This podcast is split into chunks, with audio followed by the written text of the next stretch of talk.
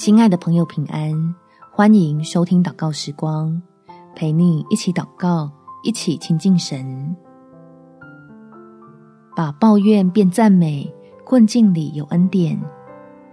在使徒行传第十六章二十五到二十六节，约在半夜，保罗和希拉祷告，唱诗赞美神，众囚犯也侧耳而听。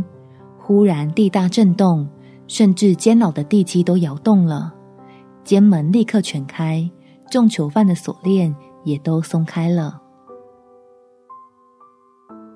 亲爱的朋友，让我们来向神赞美，好帮自己的心越狱，别被囚禁在天赋能解决的困难里，找回属于神儿女的喜乐与力量。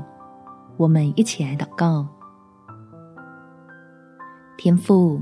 我要做一个有智慧的人，让自己不会轻易被恐惧打倒，所以停止无法改变现况的抱怨，选择用赞美你来使自己脱困。这样，我就重新对未来怀抱盼望，也就拥有重新振作起来的力量。相信爱我的神必定会帮助我，用掌管万有的手。做我的倚仗，让我因为赞美而改变的焦点，可以看见原来真的有够用的恩典。当我被羞辱、挫折、控告所欺骗的时候，真理就成为我打破囚笼的力量，欢欢喜喜的活出在基督里更丰盛的生命。感谢天父垂听我的祷告，奉主耶稣基督的圣名祈求。阿门。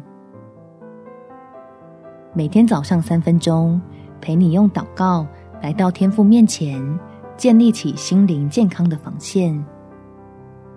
祝福你在神的爱中能得着力量，突破困境，有美好的一天。